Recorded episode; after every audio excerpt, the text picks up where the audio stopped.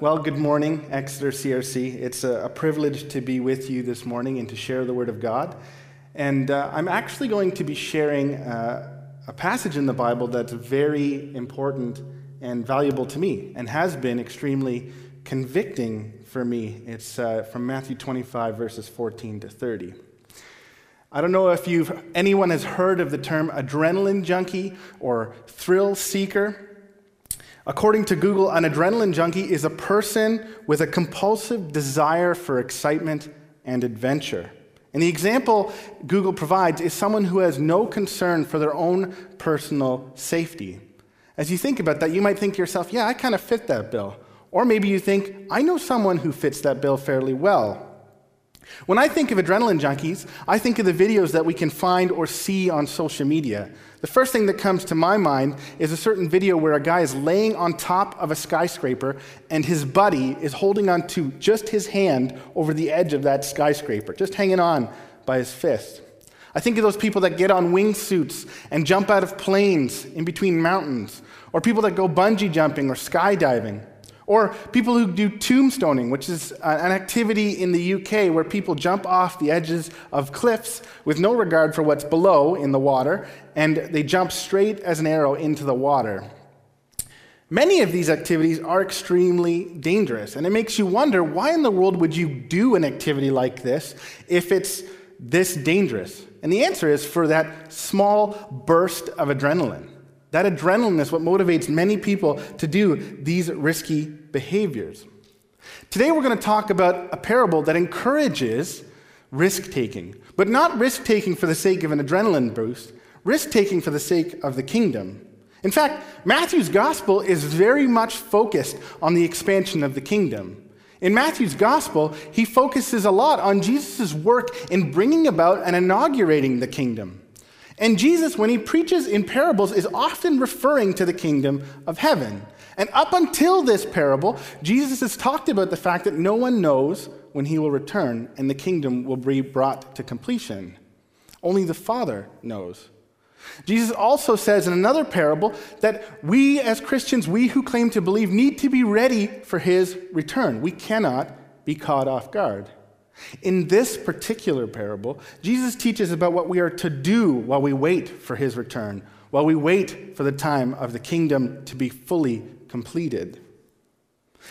It's with this in mind that we can turn to the text, starting at verse 14.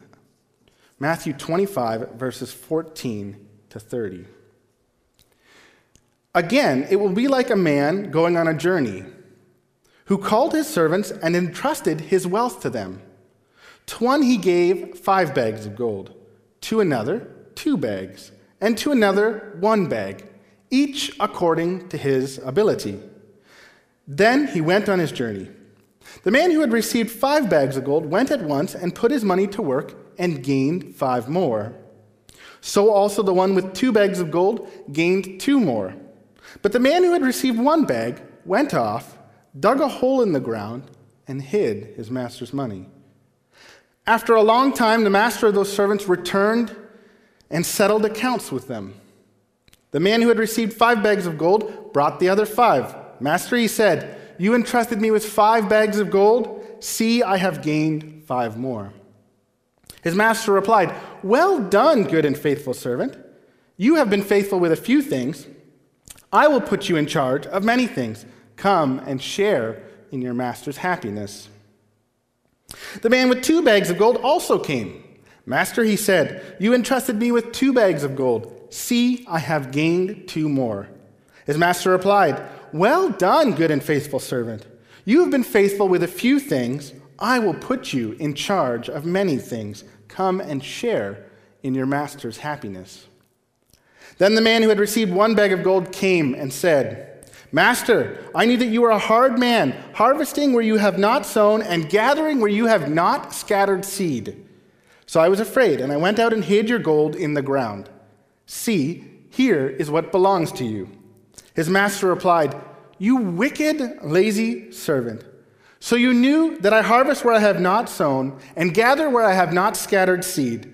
Well, then, you should have put my money on deposit with the bankers so that when I returned, I would have received it back with interest. So take the bag of gold from him and give it to the one who has ten bags. For whoever has will be given more, and they will have an abundance. Whoever does not have, even what they have will be taken from them. And throw that worthless servant outside into the darkness where there will be weeping and gnashing of teeth. Many of us have heard this parable a variety of times. The scene opens with a master who is about to go on a long journey. And before he does this, he decides to take his wealth and split it amongst his servants that he trusts. And he does this based on each of their abilities. Now, Luke's account of this parable suggests that the master instructs his servants to make a return on the investment they've been given. In Matthew's account, this reality is implied. Now, the amount he gives is not pocket change. The NIV translates the Greek word talenta to be bags of gold, but it's often referred to as a talent. And a talent it amounts to 20 years full time wages. So to the first servant, he's given 100 years of full time wages. To the second one, he's given 40 years, and to the third, he gives 20. Now we know the story. Two of these servants double their investment, and the third buries his money in the ground. Now, ordinarily, when we look at a text, we tend to go through it verse by verse and explore what each verse refers to. Today, I'd like to look at the wicked servant first, instead of the good servants who are mentioned before the wicked servant. This servant who's only given one talent is actually afraid of his master. He has the idea in his head that his master is a hard man. Now, this could be translated as rough or harsh as well.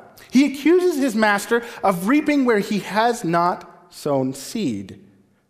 He believes that his master is dishonest and that he expects too much from his servants. He believes that the master will punish him if he loses the money he's been given so he buries it. He sees himself as a victim of a bad situation. The truth is, in that some sense, this servant was actually acting quite wisely. The rabbis of his time would have told people it's not good to lend out money and charge interest. That goes against the law. It's not good to carry your money with you because you would likely get robbed. So the best thing you can do with your money is bury it in the ground. It's actually a wise and prudent thing this servant has done. However, the master doesn't agree with the servant's approach and calls him lazy instead. He punishes the servant on account of his victim mentality and his fear based reaction. At first, we read this story and we may be tempted to side with this servant. Man, this, this master, he seems kind of cruel. He, he seems kind of intense. He's expecting a lot from his servants. But the truth is, all indicators in this passage reveal that the master is actually very kind and gracious and trusting to give his servants this much wealth. We can see in how he interacts with the other two servants that it is clear that he is kind and generous. You see, this wicked servant is guilty of three things misjudging the master, operating out of fear, and being lazy. If he truly knew his master, he would see what an opportunity lies before him and take advantage of the opportunity and get a return on his investment. If he truly knew the master, he would fear his master more than he fears the world and fear his master in a way that leads to relationship. The master shouldn't have worried so much that the world would steal the money. He should have feared his master in a way that leads to relationship. He should have known his master's character. But instead, he plays it safe. And as a result, the master shows the servant the very thing the servant was afraid of, the very wrath he was afraid of. He takes the talent from him, sends the servant away to a place of darkness and despair, and severs the relationship with the servant. I have a confession to make. Though I am a youth pastor, I really dislike roller coasters. They freak me out. I don't enjoy them. One year, I gave into peer pressure, which is not a good thing for a youth pastor to say, but I said I would go on all the rides any student wanted me to go on. So naturally, being teenagers, they're like, well, let's get them on the worst ride at the time, which was the behemoth. So I get on this thing, and we're going up, and I'm just thinking to myself, this is stupid. Why am I taking this risk? I'm hearing these clicking sounds. I'm wondering if the wheels are going to stay on the track. I'm thinking to myself, is the structural integrity of this thing such that I won't die? Like, what are the odds here? Not the best things to think on a roller coaster. I'm looking at my, my lap and I'm like, there's this tiny little lap restraint that's holding me on this ride while we're going really fast speeds at really high heights. Like, how trustworthy worthy is that thing? Knowing my luck, I'll probably fall out and die. And then you're on the ride, and at points you're looking at the track ahead and you can't see it because you're going over such a steep curve. You're like, okay, did we get off the track and are we now careening towards our death? So I couldn't decide the whole time, like, should I keep my eyes open or should I keep them closed? Because neither felt very good. I really didn't enjoy it. I'm not a thrill, t- uh, uh, thrill seeker, I'm not a risk taker. I couldn't understand why anybody would take the risk or even enjoy something like that. And the truth is, we as Christians have a tendency to do this with our faith as well. We have a tendency to play it safe. We have a tendency to do the wise and prudent thing. However, God didn't give us the gospel message and the secrets of the kingdom to bury them in the ground. Too often, we, just like the Pharisees, and make no mistake, this parable in some ways is directed at them, we, too much like the Pharisees, are more concerned with our religious behavior and how we appear instead of being focused on mission and sharing the gospel. We have a tendency to prioritize moral behavior, and that's not a bad thing. In fact, it's very good to live morally and to live wisely. But we have a tendency to prioritize good things over better things. And our calling is to build the kingdom and be a part of its expansion. And there may be a variety of reasons why we react this way, why we play it safe. Maybe we have false ideas about God or poor theology. Maybe we believe God is being cruel by forcing us to share the gospel message that we've received. Maybe we don't trust God's power enough to believe that He can actually work through us to share the gospel message. We in the Reformed camp may take hold of the theology that God can bring the elect to himself without us in such a way that we're not obedient. That we're not obedient to spreading the gospel because we believe, well, God can do it without us. What do we need to do? Sometimes we come up with false ideas or excuses so that we're not required to double the seed planted in us. Yes, it's true that God can bring the elect to himself. But for some reason, God allows us to be part of that process. And he wants us to be obedient to him in sharing the gospel with the people around us. Maybe it's not just bad theology. Maybe we, just like the servant, fear what other people will do. We fear the world too much. We're scared that if we take the risk and share the gospel, we will face persecution. We might fear that we'll lose friendships or be called a bigot Maybe we're even scared of other Christians and we're worried that we'll be called a holy roller if we're seen about town sharing the gospel. We're worried that living missionally will put us at odds with the people around us and that we may get hurt. Or worse yet, maybe we simply don't care enough about being missional. The idea doesn't appeal to us because we have not fallen in love with God and His gospel message to the extent that we want to share it with anyone who will listen.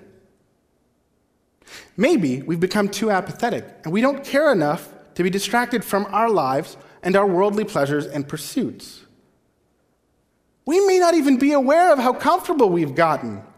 And we've passively allowed comforts and distractions like Netflix or other hobbies to distract us too much from the task that God has placed before us. Whatever the reason, we who call ourselves Christian need to recognize that God is calling us to take risks for the kingdom.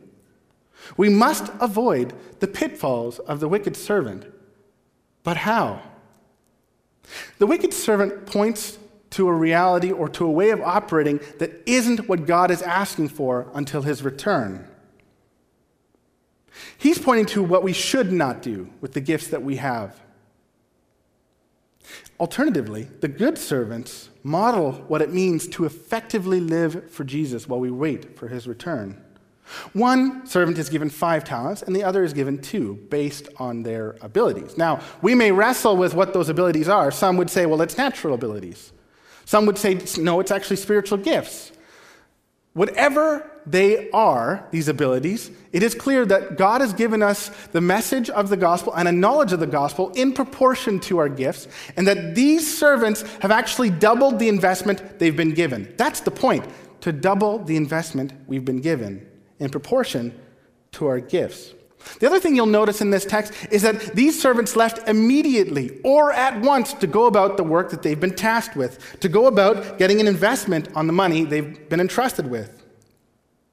Unlike the wicked servant, these men know they're given an awesome opportunity and they capitalize on it. They get to work getting a return on the money that they've entrusted with. They're not crippled by fear. They're not waiting around for the master's return. They know how serious the task is and they are planning to be ready. They feel empowered by the resources that they've been given. They trust the character and goodness of their master and they joyfully go about their task. Now, at this point, it may be easy to focus on these servants and think to ourselves, man, these must be really godly, capable servants. They must have it all together and have figured it out. They must have the right gifts to share the gospel. But that's paying attention to the wrong character of the show. You see, the master is the center of this plot. The master is the one we should focus on. You see, if the wicked servant was right in his estimation of the master, then the good servants would behave similarly. They would think to themselves, why would I get a return on the investment this master's given me? He's cruel, he's harsh, I don't like him, I am not going to get money. They would bury their money in the ground too. But these two servants have estimated well who this master is. They know that he is good and they honor their master by getting an investment or return on their investment. And the rest of the story proves this sentiment to be true. The master comes home and lavishes praise and encouragement on these servants. And then he says they can keep the money they've been given, and he gives them more to do in building the kingdom. Now, at first, we think about this, and many of us who have lots of responsibilities on our plates with work or with children or whatever else is in our world to cause us to be busy, we think, that's not a great reward. The master gives them more to be in charge of, makes them in charge of more of their estate. But Jesus is hinting at a pretty profound reality here. Jesus is suggesting that it's actually a joyful work to be a part of building the kingdom. It's actually an exciting thing to see the kingdom expand and to have a part to play in that work. Beyond it just being fulfilling and joyful to see the kingdom expand as a result of God's work through you, if the other parables are correct, these servants will have an opportunity to feast and celebrate with God. The master says, Come share in my master's happiness. These servants, because they took the investment they were given and they doubled it, they have the joy of being a part of seeing the kingdom expand and to relish its fruits, to see God's work come about. The master gives his servants the power they need to do the work that they're called to do, to do the work of the kingdom. He gave them a goal and a purpose that is worth celebrating. Not only did he empower them and give them purpose, he rewards them as if they were princes. Being the child of immigrants, it was common for my family to have relatives over during the summer. And if we had a relative over for the first time, there were three things they needed to experience when they visited us here in Ontario. The first thing was KFC. Don't ask me why, but apparently my relatives needed to experience fried chicken. It was a reality. The second thing was to go and check out Niagara Falls. Makes sense, beautiful. Third thing, the CN Tower. And ordinarily, I wasn't invited on these trips because um, I was in school or I had work to do. But there was this one occasion where I was allowed to go. And I remember going to the CN Tower and getting to the top and being excited to check out this glass floor that my dad had told me about. So I run up to the edge of this glass floor, and I'm like, I, pa- I freeze. I hesitate right in front of that glass floor. And I'm about to step on it, and I'm like, oh, I don't know.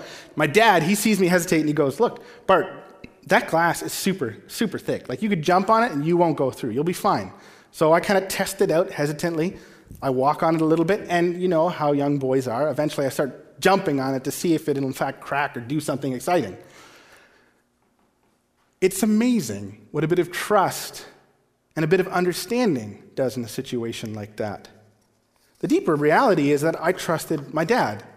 I knew that he wouldn't lie to me. I knew that I could act on the intel that he provided me. And so it is with Jesus in this parable. We as Christians are being asked if we trust Jesus enough to share the gospel message that he has given us. Do we trust that we are empowered to see a return on the investment that Jesus has placed in us? Do we trust that God is good and He will indeed reward our efforts? See, God has given us all the talents of the gospel message. Through the Holy Spirit, He's enabled us to use our gifts and abilities to share the knowledge we've been given. Why? Because God wants us to find purpose, meaning, and joy in seeing the kingdom expand and being a part of building the kingdom of heaven. Could He do it without us? Sure. Instead, by His grace, He chooses to use us. And we're not alone in this endeavor either. Not only are we empowered by the Holy Spirit, but we have an example to follow in Jesus Christ.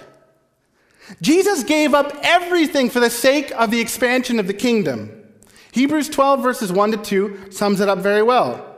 Therefore, since we are surrounded by such a great cloud of witnesses, let us throw off everything that hinders and the sin that so easily entangles, and let us run with perseverance the race marked out for us, fixing our eyes on Jesus, the pioneer and perfecter of our faith.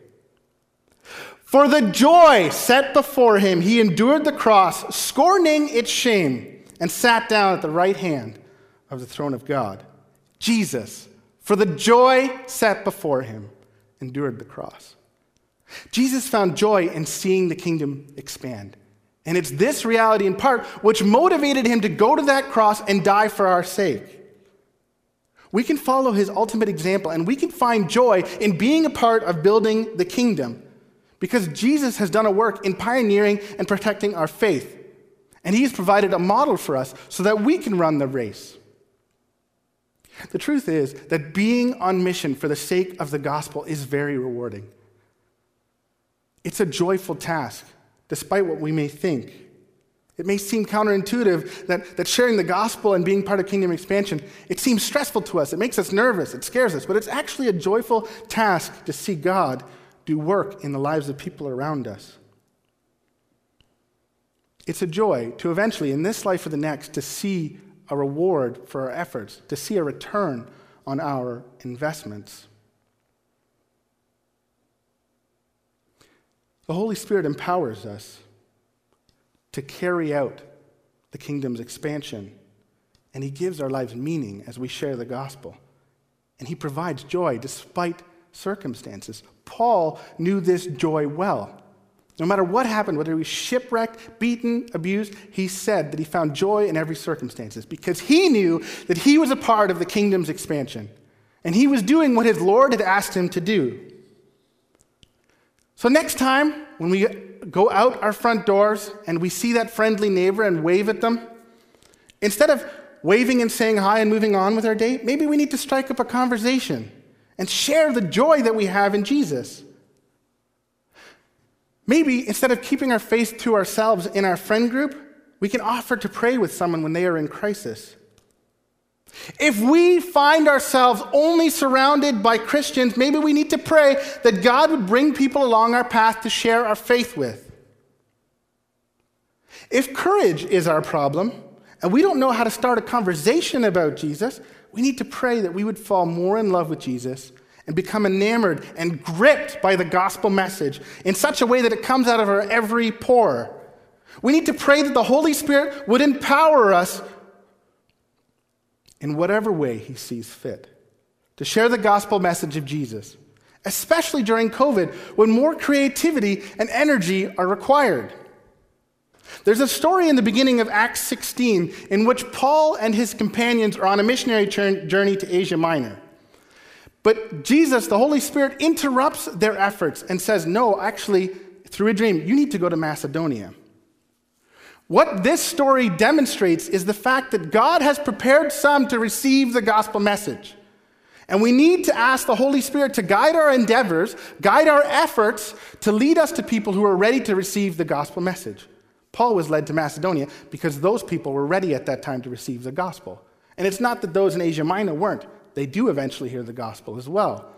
But the Holy Spirit guides us as to how we can go about sharing the gospel message. It guides us as to how, who we need to share our faith with, who is ready to receive the gospel message, who the Holy Spirit has already been working on to prepare for the gospel message.